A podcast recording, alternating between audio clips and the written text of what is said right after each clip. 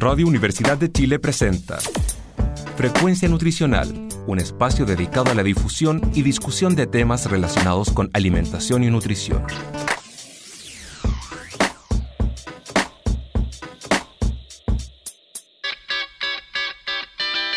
Hola a todos y todas, muy buenos días. Sean bienvenidos a un nuevo programa de Frecuencia Nutricional, en sintonía con tu bienestar, un programa de conversación y difusión de diversos temas de alimentación y nutrición, tanto de actualidad nacional como internacional. Estamos muy felices de comenzar un nuevo programa en el que, como cada sábado, entregamos un poco nuestro conocimiento, ya que somos un programa conformado por estudiantes de la Facultad de Medicina de la Universidad de Chile. Mi nombre es María Paz y hoy estoy con Vania Pastenes. Hola, ¿cómo estás? Hola, muy bien, gracias. Feliz de estar grabando un nuevo programa. Muy bien. Y también eh, mencionar que eh, este programa es realizado gracias al patrocinio de la Corporación Grupo Chileno de Trabajo en Aterosclerosis, que promueve la salud y prevención de la aterosclerosis y sus complicaciones cardiovasculares. Sí, y bueno, como siempre, recordarles nuestras redes sociales. Nos pueden encontrar en Instagram como Frecuencia Nutricional, en Facebook como Frecuencia Nutricional Radio U de Chile y en Spotify y en YouTube como Frecuencia Nutricional. El nombre del programa del día de hoy es ¿Por qué es importante la inocuidad alimentaria para tu salud? Y eh, vamos a presentar a nuestra invitada, que es eh, la docente Claudia Lataste. Eh, bueno, ella es docente de la Escuela de Nutrición de la Universidad de Chile y es del área de alimentación colectiva. Hola, profesora, ¿cómo se encuentra el día de hoy? Hola Vania, hola María Paz. Muchas gracias por la invitación. Muy contenta de estar nuevamente en este programa aportando un poco con mi conocimiento. Nos alegramos de tenerla aquí. Em, y para empezar, vamos a ir con una primera pregunta para eh, contextualizar el tema y queremos saber qué es la inocuidad alimentaria. Bueno, eh, cuando nosotros hablamos de inocuidad alimentaria, deberíamos relacionarlo con garantía, ¿cierto? La garantía sería el sinónimo de lo que es la inocuidad. Eh, la inocuidad alimentaria significa que cuando consumimos un alimento no vamos a sufrir ningún daño a nuestra salud, siempre y cuando nosotros eh, lo preparemos o lo consumamos de acuerdo a las indicaciones que nos entregue el fabricante o el proveedor de los alimentos. ¿Ya? Entonces, eh, siempre que hablemos de inocuidad, relacionémoslo con esa garantía de que no nos va a provocar un daño. ¿Y qué significa o qué son, si nos puede contar un poquito más sobre las enfermedades transmitidas por los alimentos más conocidas como la ETAS, que serían su abreviación en este caso? Las enfermedades transmitidas por los alimentos, o como dijiste tú, Vania, son enfermedades que son transmitidas a través de la ingesta de un alimento o agua contaminada. Es decir, yo puedo comer tal vez un alimento que compré o preparé eh, y tal vez ese alimento estaba contaminado y me va a ocasionar una enfermedad. En nuestro país eh, son bastantes las enfermedades transmitidas por los alimentos que ocurren, eh, es decir, año tras año. El Ministerio de Salud lleva una estadística dentro de ella y eh, dentro de las que más destacan creo que podría decir que es la salmonelosis, que es una de las más frecuentes en nuestro país o la más reportada, de la que se tiene como mayor estadística.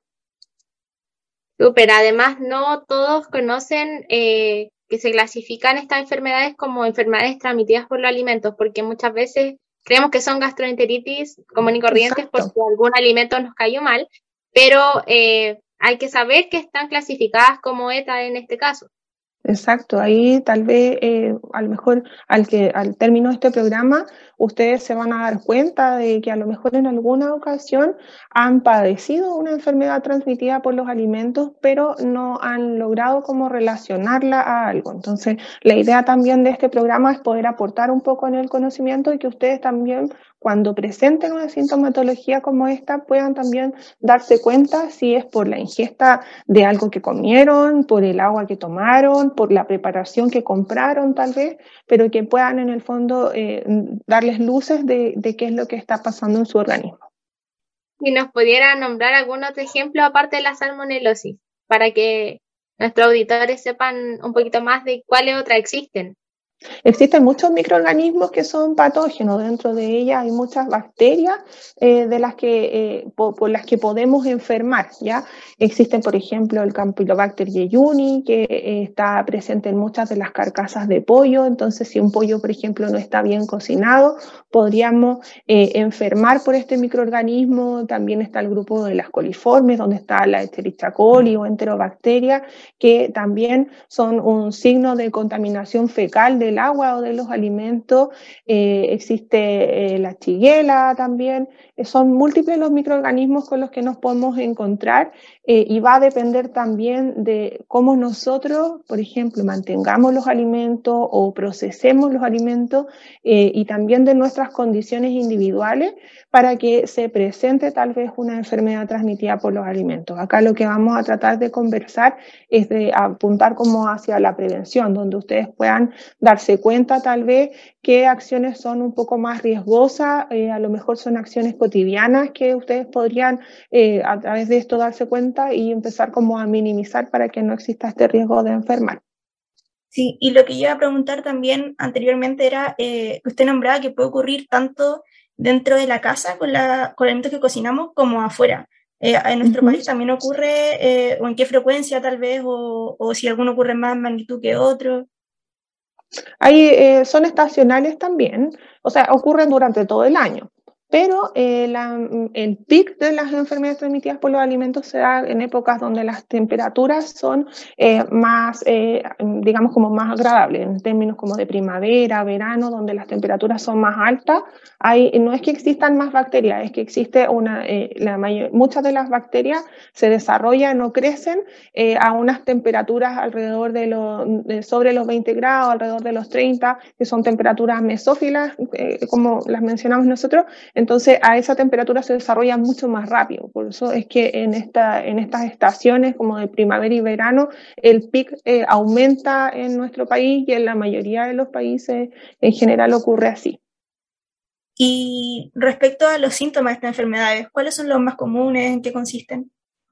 Bueno, eh, pasa que con los síntomas, por eso es como decían antes ustedes, que a veces uno podría no darse cuenta, porque la mayoría de las enfermedades transmitidas por los alimentos tienen una, sintomatología gastrointestinal, eh, que está asociada, por ejemplo, a vómitos, diarreas, náuseas. Entonces, en general, uno eh, cursa en muchas enfermedades con esta sintomatología. entonces, podría tal vez no darse cuenta. Pero también es importante saber que mm, algunas etapas cursan con complicaciones mucho más serias, por ejemplo, complicaciones neurológicas, como eh, el síndrome de Guillain-Barré en algunos casos. Eh, entonces, eh, es por eso que también tenemos que tener cuidado, porque esto no es solamente como que me vaya a dar una diarrea o vaya a vomitar y se me pasó, sino que podría ser que eh, uno tuviera más complicaciones, sobre todo si uno está dentro de los grupos vulnerables, que son los niños menores de 5 años, las embarazadas, las personas mayores eh, y los inmunosuprimidos. Sí, y como usted nombraba, eh, entre las mismas enfermedades transmitidas por los alimentos, algunos síntomas son muy similares, entonces también... Son muy similares entre ellas.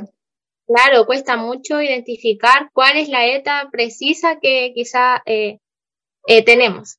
Y entonces, eh, ¿Qué pasa? ¿Qué le podemos decir a la gente que nos está escuchando eh, sobre qué pueden hacer, qué deben hacer más bien eh, si se ven enfrentados ante esta situación? Bueno, generalmente estas enfermedades transmitidas por los alimentos son autolimitadas, es decir, van a durar pocos días, presento estos síntomas gastrointestinales y después se me va a pasar. Por lo tanto, a lo mejor ahí nosotros podríamos decir, ah, a lo mejor entonces tal vez alguna vez sí he tenido alguna ETA y no me di cuenta. Pero lo, lo ideal es que nosotros cuando presentemos este tipo de sintomatología, sobre todo la gastrointestinal, podamos un poco pensar hacia atrás, reflexionar hacia atrás y podamos eh, tal vez asociarlo a algún alimento. Entonces uno podría decir, chuta, tal vez fue esa sopaipilla que me comí en la calle, tal vez fue ese, ese pollo mal cocinado que me comí el otro día, eh, tenemos que tratar como de buscar qué podría haber ocasionado esta sintomatología para poder acudir eh, a medicina y ver si es que necesitamos algún tratamiento, ¿ya? Muchas veces los vómitos y las diarreas podrían llevarnos a una deshidratación, ¿cierto? que eh, podría ser, diría yo, dentro de las primeras como complicaciones que podríamos tener. Ahora, una deshidratación en una persona mayor, un inmunosuprimido en un niño podría llegar a ser muy grave.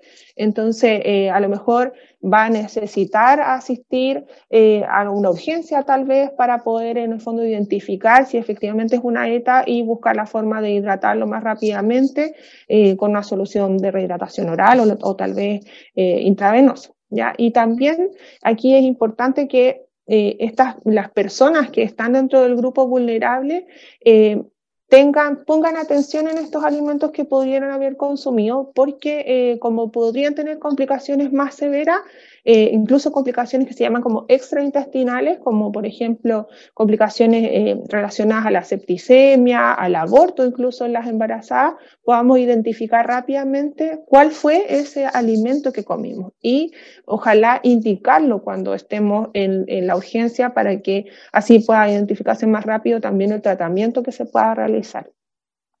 Yo creo que en ese sentido también es muy importante lo que usted dice, porque también creo que Sucede que muchas veces uno tiene alguna enfermedad como que uno asocia eh, o no asocia con tanta importancia y no, no logra hacer esa, asociación con un alimento o con, con su comida. Simplemente es como diarrea o vómito, como algo que ya pasa, pero tal vez en ese caso sería importante entonces hacer esa relación. Exacto, María Paz, porque muchas veces uno dice como, ah, estoy enferma el estómago, como, pero no va más allá de eso. Entonces, eh, acá es importante como pensar hacia atrás, porque hay dietas que recién presentan su sintomatología, algunas a las horas, pero otras también en, un par de días. Entonces, podría ser no solamente lo que comí hoy en la mañana, sino que tal vez podría ser incluso lo que comí la semana pasada. Eh, va a depender de la complicación que tengamos, pero podría ser así. Entonces, hay que pensar hacia atrás tal vez cuál fue como mi conducta riesgosa al comer. Eh, que podría a lo mejor eh, estar haciendo que tenga esta sintomatología ahora. Claro, y también hacer llamado a no automedicarse porque muchas veces se piensa que las enfermedades transmitidas por los alimentos se solucionan con antibióticos, por ejemplo. Exacto. Y no todas las veces estas enfermedades son producidas por una bacteria, muchas veces también son virus. Por ejemplo, el norovirus es el virus más común eh, dentro de los que eh, provocan enfermedades transmitidas por los alimentos, así que llamar también a siempre tratarse con un profesional y tomar medidas porque a veces lo dejamos pasar, pero claro, como han mencionado, puede traer graves complicaciones. Y además también, Vania, importante ahí dentro de lo que tú mencionas, es que muchos de estos, micro, estos microorganismos, eh, por el, lo mismo, por el mal uso de los antibióticos, se han ido haciendo resistentes. Entonces, eh, ya no, eh, los antibióticos no responden de la misma forma, entonces no, en el fondo no solucionan este problema. La mayoría de las veces no se utilizan antibióticos para tratar y solo en los casos como de mayores complicaciones se utilizan, pero hay que buscar en el fondo el antibiótico que eh, eh, pueda como eh, probablemente solucionarlo, porque no todo, como hay mucha resistencia a ellos, en, muchos casos no va a resultar la terapia. Y también creo que sería muy bueno para, para, la gente que nos está escuchando, que si usted nos podría volver a mencionar cuáles son los grupos que son tan más de peligro frente a una ETA, que tal vez podría complicarse más para que la, nuestra audiencia pueda tener más precaución. Sí, bueno, son los niños menores de 5 años Recordemos ahí que eh, los niños todavía están, ¿cierto? Su sistema eh, gastrointestinal terminando de desarrollarse, ¿cierto? Su microbiota se está todavía formando. Entonces, eh, por eso es que son mucho más propensos también a enfermar. Las personas mayores también han ido perdiendo un poco la inmunidad. Las embarazadas también están, en el fondo, gestando también. y eso hace que pueda ser mucho más riesgoso tanto para la embarazada como para el feto. Y las personas inmunosuprimidas, porque por supuesto por la condición o la patología que tengan, eh, no están preparados para eh, enfrentarse a una enfermedad como esta. Entonces, eh, ahí es donde nosotros debemos tener cuidado con las cosas que podemos ofrecerle a estas personas para en el fondo no ponerlas en el riesgo. ¿ya? es bastante habitual, por ejemplo, ver la comida que se vende en la calle, donde uno a veces, nosotros mismos de repente uno se va, ¿cierto?, de acá de la facultad, va hacia el metro y ve que afuera venden comida y hay niños que son pequeños que están comiendo sushi, por ejemplo, embarazada, en la feria comiendo ceviche tal vez, eh, y son preparaciones de alto riesgo para esos grupos. No significa que las otras personas, tal vez como tú, María Paz, o como Lavania, o como yo, no nos vayamos a enfermar porque no estamos en esos grupos de riesgo. También tenemos la probabilidad de enfermar, pero probablemente nuestras complicaciones van a ser mucho menores. Entonces, ahí hay que tener alto cuidado con estos grupos. Claro, y mencionar que, eh, y volviendo a la definición de inocuidad alimentaria, eh, igual lo vamos a hablar más adelante, pero con respecto a los alimentos que venden quizás en la calle, eh, no es seguro que uno nos vaya a dar una enfermedad transmitida por el alimento, pero sí es muy probable. Entonces, hacer ese llamado porque no es que, ah, si como algo de la calle me enfermo, no, pero sí es muy probable y también vamos a indagar más sobre eso más adelante en el programa.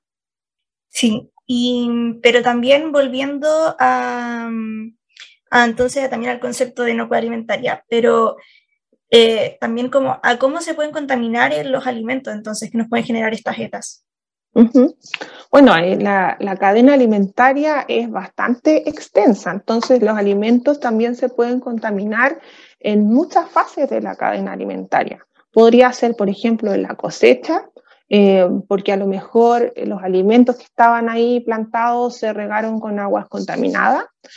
Podría ser durante el faenamiento de los animales, porque a lo mejor las condiciones de la infraestructura o del lugar donde se faenaban tampoco eran las más adecuadas. Podría ser en la producción, ¿cierto? En la industria alimentaria, porque a lo mejor hay procesos que están definidos, pero no se cumplen tan bien. Eh, y también podría ser durante la venta, durante el comercio al minorista, ¿cierto? Un supermercado o en la feria, donde a lo mejor las condiciones, eh, como están almacenados los alimentos, no permiten resguardar su inocuidad. Y finalmente, creo que eh, también de los errores más grandes están los que se pueden cometer por el mismo consumidor. ¿ya? Y, ahí quiero como detenerme un poco en estas recomendaciones de nivel más doméstico eh, para los amigos y las amigas que nos están escuchando, porque creo que ahí eh, tal vez como consumidores cometemos muchos errores, porque finalmente en la industria o en el comercio como tal, estos procedimientos están regulados y eh, hay, gente que se encarga de supervisar estos procedimientos y que se cumplan. Por lo tanto, esa calidad está mucho más resguardada. Pero a nivel doméstico, no hay tantos procedimientos, ¿cierto? Y no hay nadie que nos esté supervisando esos procedimientos. Entonces, eh, si partimos, por ejemplo, por la compra, Ahí es importante que eh, se recomiende que cuando nosotros vayamos a comprar al supermercado, por ejemplo, compremos primero todos los alimentos que son eh, almacenados como a temperatura ambiente y al final todos los congelados y los refrigerados.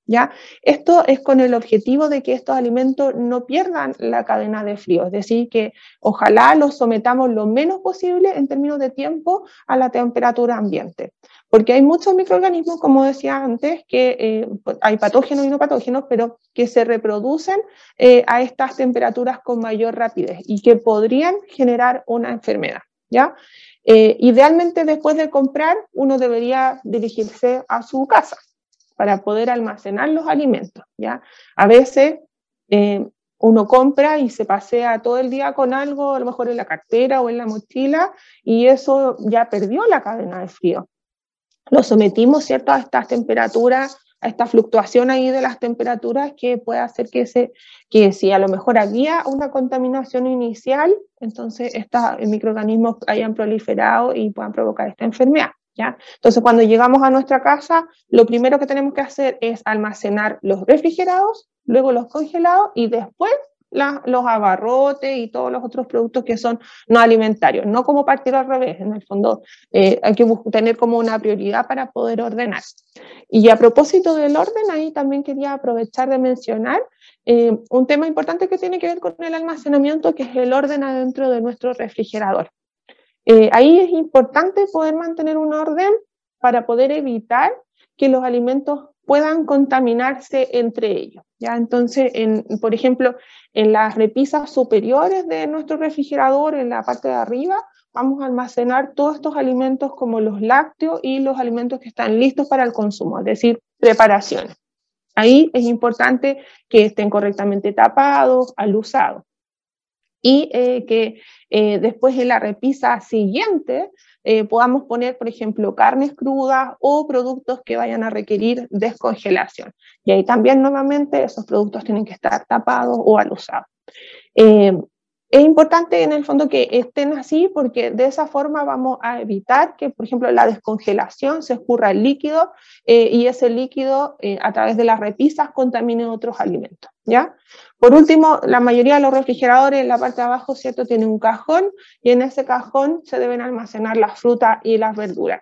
Se almacenan ahí porque además en ese cajón las protegemos del frío excesivo que las podría deteriorar, ¿cierto? A veces cuando, no sé, dejamos la lechuga en la parte de arriba, se nos pega hacia la pared del refrigerador y finalmente se quema y después hay que eliminarla. Entonces, un poco como para evitar el desperdicio de alimentos también, más de mantenerlas ahí adentro del cajón. Y en las puertas deberíamos almacenar todas las bebidas, salsas y también los huevos. Súper, gracias profesora, porque muchas veces en nuestra casa, yo creo que la mayoría no consideramos el orden dentro del refrigerador, el tema del supermercado es algo súper cotidiano al momento de realizar las compras y no consideramos esto que usted nos menciona. Y sin duda el tiempo y la temperatura son factores eh, críticos a considerar. Yo creo que ahí está la clave. Así que hacer este llamado y recalcar que cada alimento eh, tiene un tipo de almacenamiento en específico y condiciones. De hecho, a veces en el envase siempre están las condiciones en que se deben almacenar y también muchas veces obviamos eso, ese texto que nos menciona estos aspectos importantes. Sí, ahí tengamos también cuidado con la descongelación y después de nuevo volver a congelar. Eso es algo también que no deberíamos hacer porque además de que podríamos afectar la inocuidad de los alimentos, podríamos también y probablemente vamos a afectar mucho las características organolépticas de ese alimento. Probablemente la textura de ese alimento va a cambiar, el sabor también va a cambiar y esto en el fondo se provoca por estas fluctuaciones en las temperaturas de almacenamiento que nosotros mismos hicimos. Aquí quiero aprovechar de mencionar que eh, dentro de las enfermedades transmitidas por los alimentos, eh, el nivel doméstico es el que eh, genera el mayor número de enfermedades transmitidas. O sea, el mayor número como de, de, brotes. Entonces, aquí es donde creo que es importante entonces nuestro papel como consumidor, no tan solo en los derechos, sino que también en los deberes, en las cosas donde también tenemos que poner ojo, como mencionábamos recién, sobre el almacenamiento de los alimentos. Claro. Profesora, ¿y usted podría aclararnos el término de contaminación cruzada? Porque también eh, tiene que ver con el tema de cómo ordenamos los alimentos en el refrigerador o en el lugar que lo almacenemos. Bueno, la contaminación cruzada es la transferencia, ¿cierto?, de microorganismos de un alimento a otro. Eh, y existen eh, dos tipos que nosotros son los que más como mencionamos, ¿cierto? Que es la contaminación cruzada directa, que es cuando es de un alimento que, eh, a otro alimento, y em, la contaminación cruzada indirecta, que es cuando contaminamos un alimento a través de los utensilios. Entonces, en, en el caso de la contaminación directa, podríamos decir que tal vez por ejemplo, dejamos una carne descongelando en el refrigerador, nos la tapamos correctamente y al lado dejamos un postre que está, no sé, un postre de leche, tal vez que preparamos un plan, algo que justo al lado de este producto. Eh, entonces ahí podemos hacer esta transferencia de microorganismos. Y la indirecta entonces sería que eh, por ejemplo, al utilizar una tabla en la cocina, cortamos un pollo crudo y luego en esa misma tabla, sin lavarla, cortamos la lechuga que vamos a después consumir cruda. Entonces ahí transferimos los microorganismos del pollo en este caso a esa lechuga que nos vamos a comer eh, como ensalada. Así que ahí también tenemos que tener harto cuidado con la contaminación cruzada. Sí, es muy importante el uso de las tablas de picar, que la mayoría ocupa de madera y no es recomendable.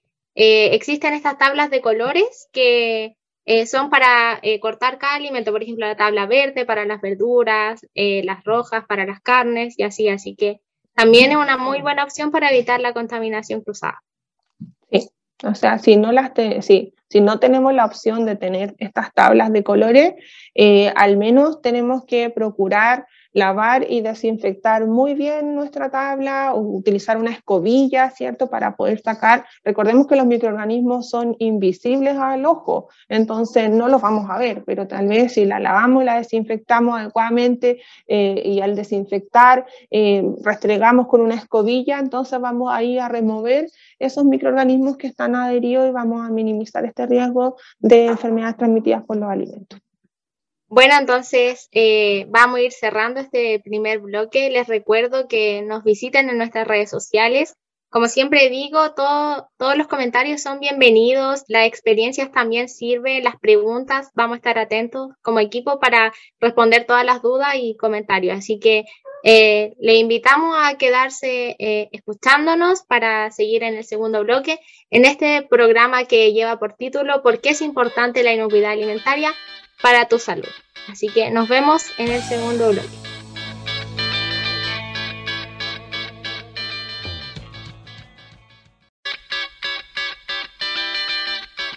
Hola de nuevo a todos y todas que nos están escuchando. Ya estamos de vuelta. Eh, aquí estamos con otro programa más de frecuencia nutricional que se llama ¿Por qué es importante la inocuidad alimentaria para tu salud? Eh, eh, recordar que Frecuencia Nutricional es patrocinado eh, gracias, por gracias a la leche del consorcio lechero. Aportamos y difundimos ciencia láctea. Si quieres conocer más sobre ciencia láctea, sigue las redes sociales de Gracias a la Leche en Instagram y Facebook, que es arroba gracias a la leche. Gracias a la leche CL.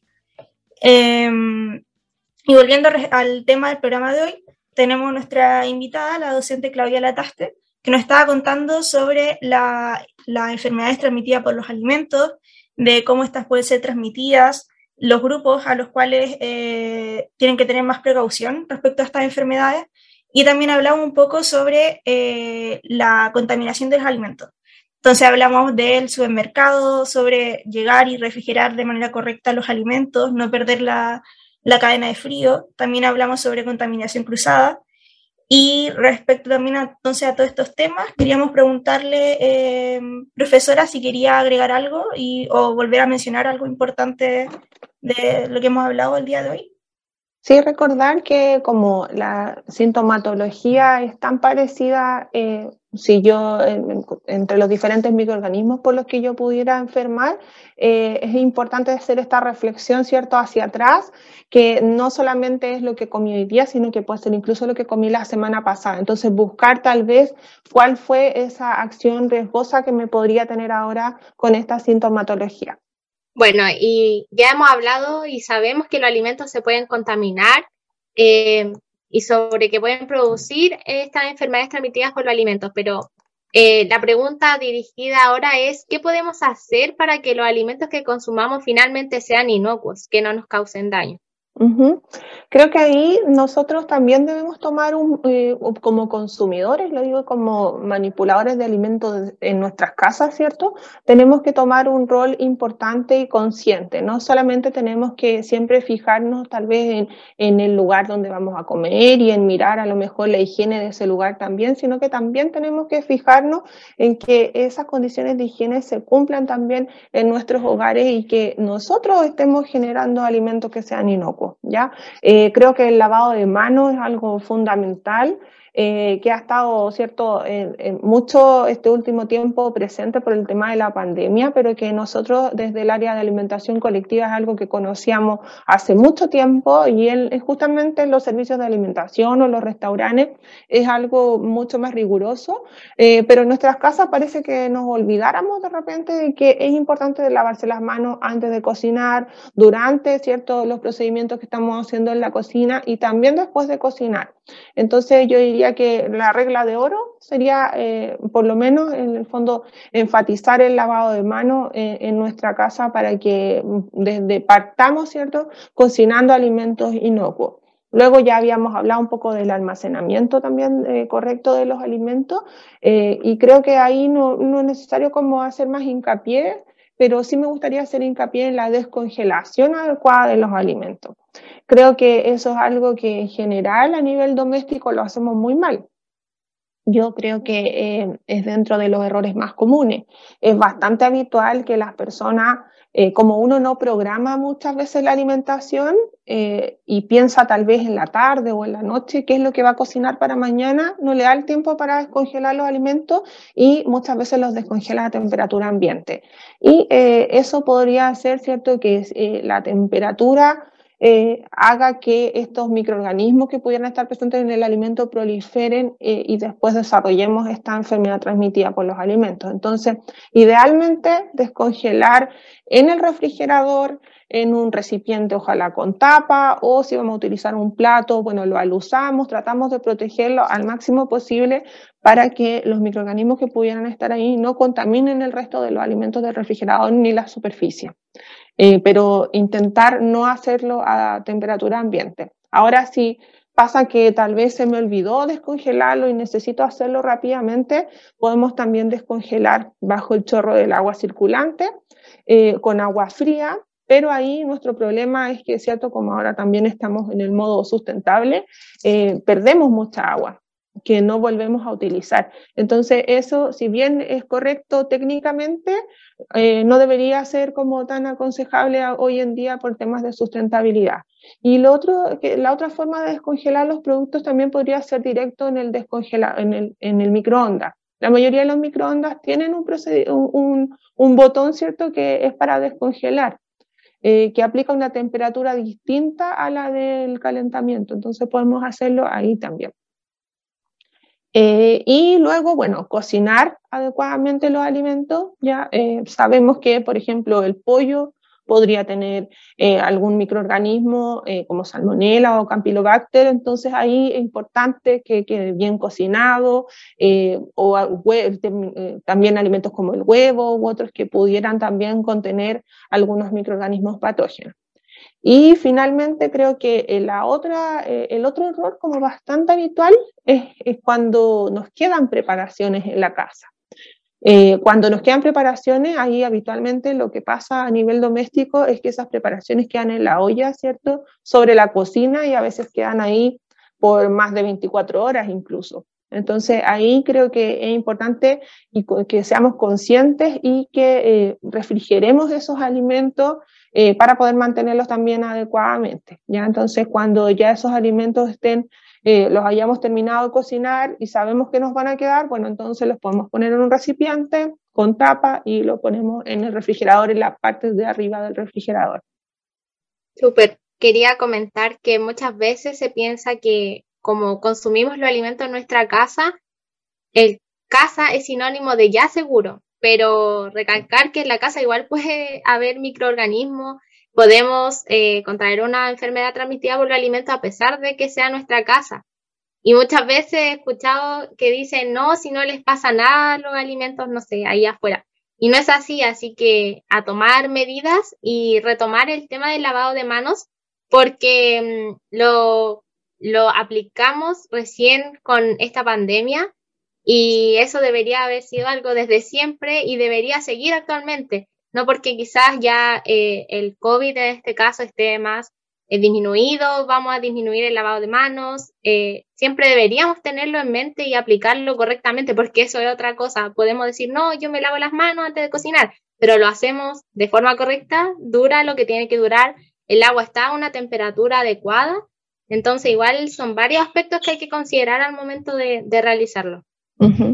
Sí, tal vez ahí podemos como recordar un poco como los pasos del lavado de manos, que en el fondo es que ojalá yo primero, ¿cierto?, abra la llave, saque un poco de agua, eh, me aplique en las manos, en la casa no es necesario lavarse hasta los codos, pero sí bien las manos, eh, frote mis manos eh, palma con palma, dorso con dorso, entre medio de los dedos, ¿cierto? Después frote los dedos, ojalá la, la uña, ¿cierto? Para que ojalá no tengamos basura o mugre en ella y así vayamos asegurando este lavado.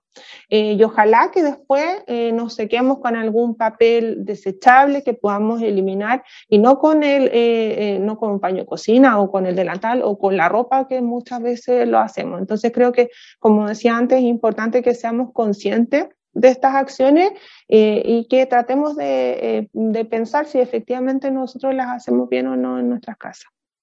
Sí, muy importante entonces remarcar eso y que y, en nuestras redes sociales también yo creo que sería bueno que pusiéramos también los pasos de lavado de manos para, para que puedan revisarlo y claro, ir acostumbrándose, que también es, un hábito que haciéndolo varias veces eh, ya se va quedando y ya va siendo parte del proceso de cocinar.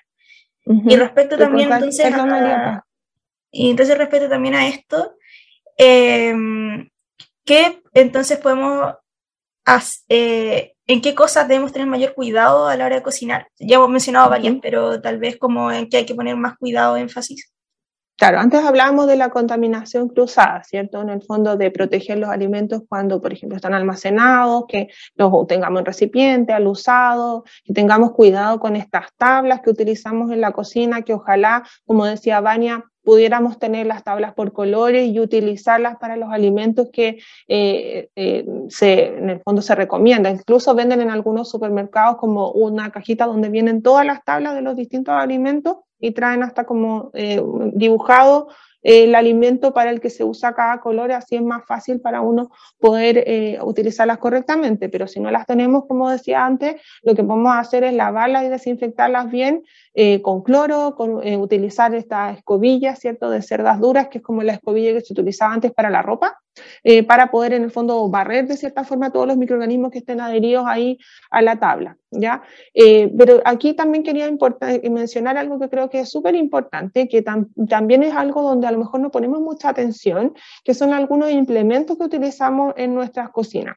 Por ejemplo, hay algunos de ellos que pueden, podrían servir como vehículo para, poder, para movilizar a estos microorganismos que están acá, ¿ya? Entre ellos, creo que es súper importante mencionar el paño de cocina. El paño de cocina en la casa lo usamos para todo, limpiamos superficies, secamos las manos, secamos los platos, eh, lo ocupamos en muchas cosas. Lo mismo este típico pañito amarillo con el que uno limpia, ¿cierto? Como la superficie del mesón y, y limpia todo con esto. Entonces, de cierta manera, estamos arrastrando microorganismos porque probablemente vamos desde un área sucia de la cocina a un área limpia y así vamos en el fondo movilizando estos microorganismos organismos eh, a través de nuestra cocina y podrían también llegar a nuestros alimentos. Entonces, si usamos este famoso pañito amarillo, cada vez que lo usemos, entonces preocupémonos de desinfectarlo, porque no vaya a ser, por ejemplo, que usamos el pañito para limpiar el líquido que exudó el pollo que se estaba descongelando en el refrigerador y después pasamos ese mismo pañito por la tabla y cortamos alimentos, entonces ahí transferimos microorganismos de un lado a otro, ¿ya? Eh, también, bueno, las tablas de madera, las cucharas de palo son eh, algo súper instaurado como en nuestra cultura. Yo creo que no hay casa que no tenga cuchara de palo o tabla de madera. Todo el mundo tiene.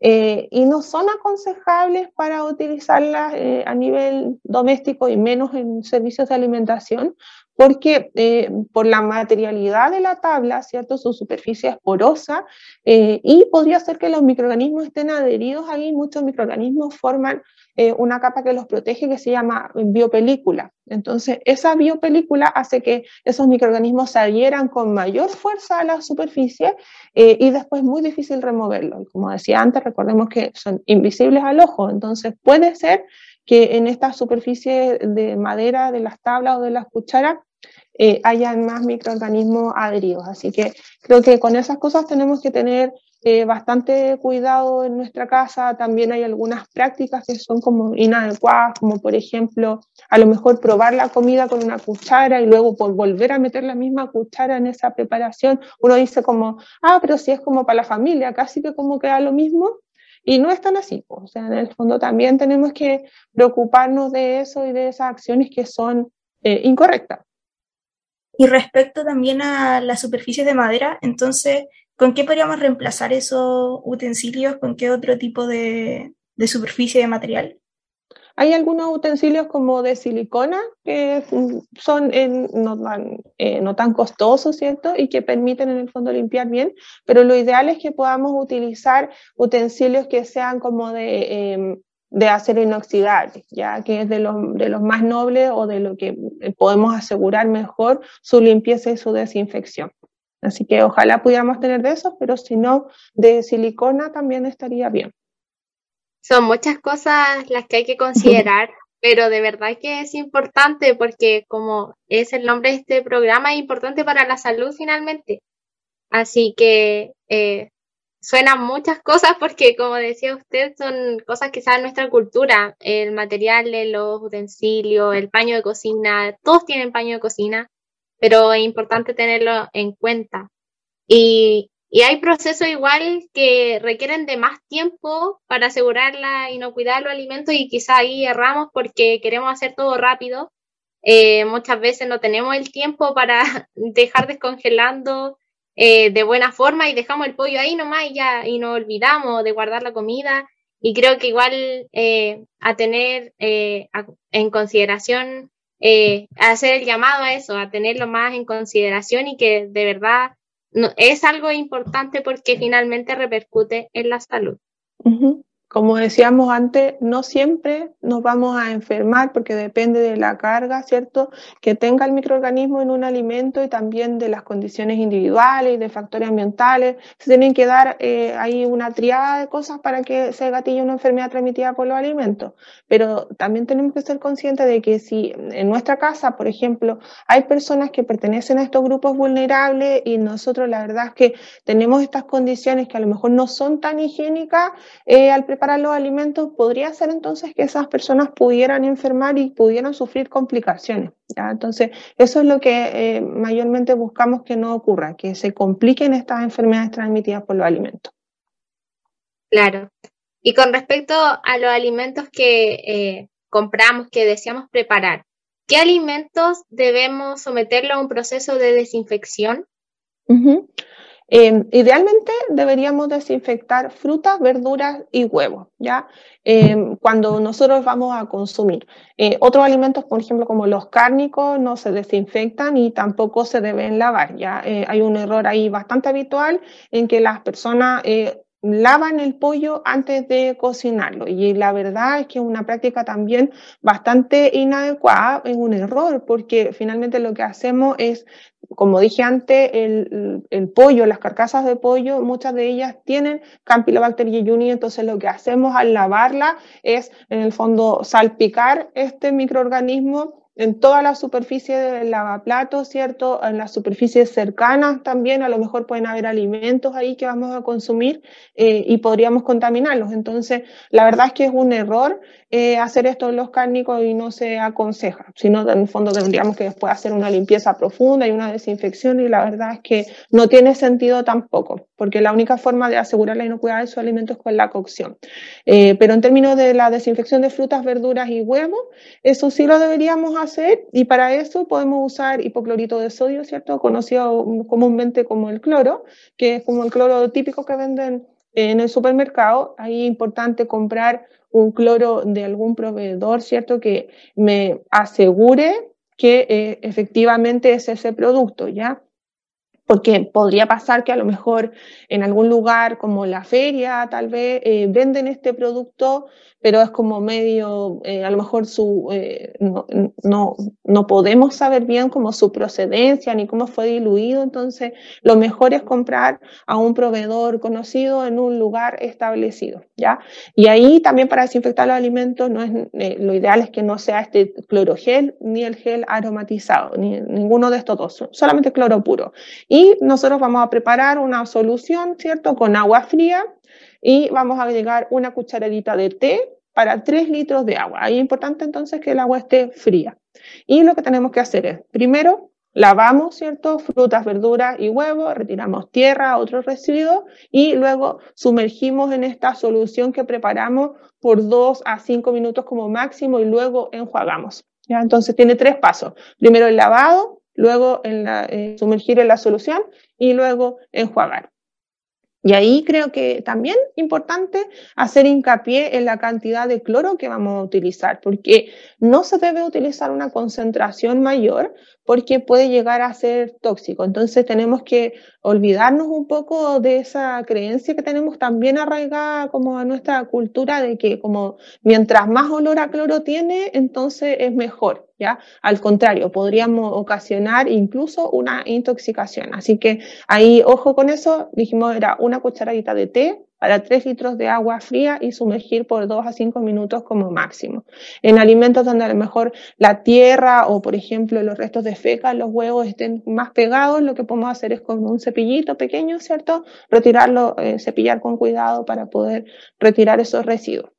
Eh, y también existen algunos desinfectantes comerciales. Pues en el supermercado, por ejemplo, los venden, eh, habitualmente están cercanos a la fruta y las verduras, están como en esa misma área y podríamos utilizar esos también, eh, pero muchas veces son más costosos y el cloro es como de acceso mucho más común. Todos en general tenemos cloro en nuestras casas, así que podemos utilizar ese. En el fondo, tener esa precaución de que no sea, sea este cloro común y no sea cloro gel ni aromatizado. Perfecto. Eh, creo que igual sería bueno en nuestras redes sociales eh, también comentar los pasos que hay que seguir para la desinfección de estos alimentos, que son importantes y también yo hago memoria a uno al comerse una fruta, por ejemplo, solo en el chorro de agua y listo. Se olvida de... Sí, es que a veces como en la ropa, ¿cierto? Claro, sí, así que igual importante tenerlo en cuenta. Sí, sí, eso mismo. Yo creo que eh, hay que tenerlo muy, muy en cuenta porque no es muy común, la verdad, como en las casas desinfectar verduras y frutas, por ejemplo. Entonces es importante considerarlo y sobre todo, como ya hemos dicho en el programa, con los grupos de riesgo, sobre todo cuando hay gente que puede ser más eh, peligroso, eh, todos estos problemas que trae, la jeta. Y para seguir también ahora con el tema, em, ¿qué características tiene un alimento en mal estado? ¿Se puede reconocer a simple vista? Bueno, como dijimos, los microorganismos no los podemos ver a simple vista, así que podría pasar que un alimento está, aparentemente se vea seguro, pero a lo mejor no lo es. Eh, pero también por otra parte podemos mencionar que nosotros podemos utilizar nuestros propios sentidos para poder evaluar las características organolépticas de los alimentos. Entonces, a través de nuestros ojos vamos a poder percibir la apariencia, ¿cierto? El color, y ahí vamos a tener que recordar cómo es ese alimento. Eh, a través de nuestra nariz, ¿cierto? El, olor, el aroma, que tiene que ser característico a. Eh, a través del tacto vamos a poder evaluar la textura y eh, finalmente a través del gusto vamos a poder percibir también el sabor. Entonces, si al comprar alimento o consumir algún alimento o alguna preparación, nosotros percibimos a través de nuestros sentidos que algo no está bien, Podría ser entonces que este alimento esté en mal estado e incluso podría ser que esté contaminado por algún microorganismo patógeno, pero no, hay nada que podamos hacer para ver si tiene el microorganismo como no podemos hacerlo a nivel doméstico, o sea, no podemos mirar con una lupa, eh, eso no, no existe. Entonces, solamente a través de nuestros sentidos vamos a poder saberlo. Pero creo que también es importante ahí hacer hincapié en que los alimentos se deben comprar en el comercio establecido, ¿ya? Em, también es habitual, ¿cierto?, en algunos lugares donde, por ejemplo, se venden alimentos eh, como pollo crudo a temperatura ambiente, en condiciones que no son eh, higiénicamente favorables. Entonces, detengámonos a mirar porque creo que aquí es importante como recordar ese dicho de lo barato cuesta caro, porque finalmente a lo mejor vamos a ahorrar en términos económicos en algo que según nosotros, ¿cierto?, nos está llevando a este ahorro, pero a lo mejor vamos a terminar con otras complicaciones que después nos van a costar mucho más caro. Entonces, eh, creo que el comprar alimentos en el comercio establecido nos puede aportar mucha mayor garantía de que son inocuos. Sí, eso también es muy importante. Y bueno, eh, nuevamente el llamado a tratar de practicar esto en casa eh, como mencioné anteriormente, a veces pensamos que casa es sinónimo de seguro, pero el mayor error está en nosotros los consumidores y todos somos consumidores, así que todos somos responsables de esto.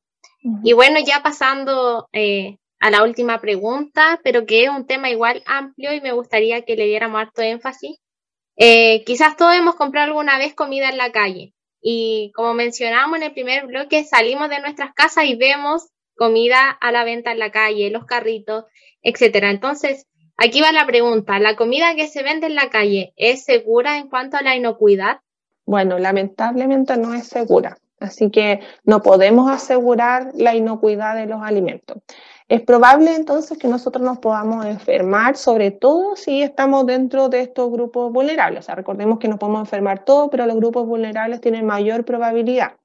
Eh, si lo piensan, y la verdad es que no tengo nada en contra de las personas que ejercen este tipo de comercio, pero no es seguro comer en la calle porque no se pueden asegurar las condiciones mínimas relativas a la manipulación de alimentos que nos puedan decir de que esto es higiénicamente seguro. ¿ya? Eh, por ejemplo, no tienen acceso al agua potable, ¿cierto? Entonces no pueden lavarse las manos. Eh, no tienen acceso a la electricidad, entonces, ¿cómo van a almacenar correctamente los alimentos? ¿Ya?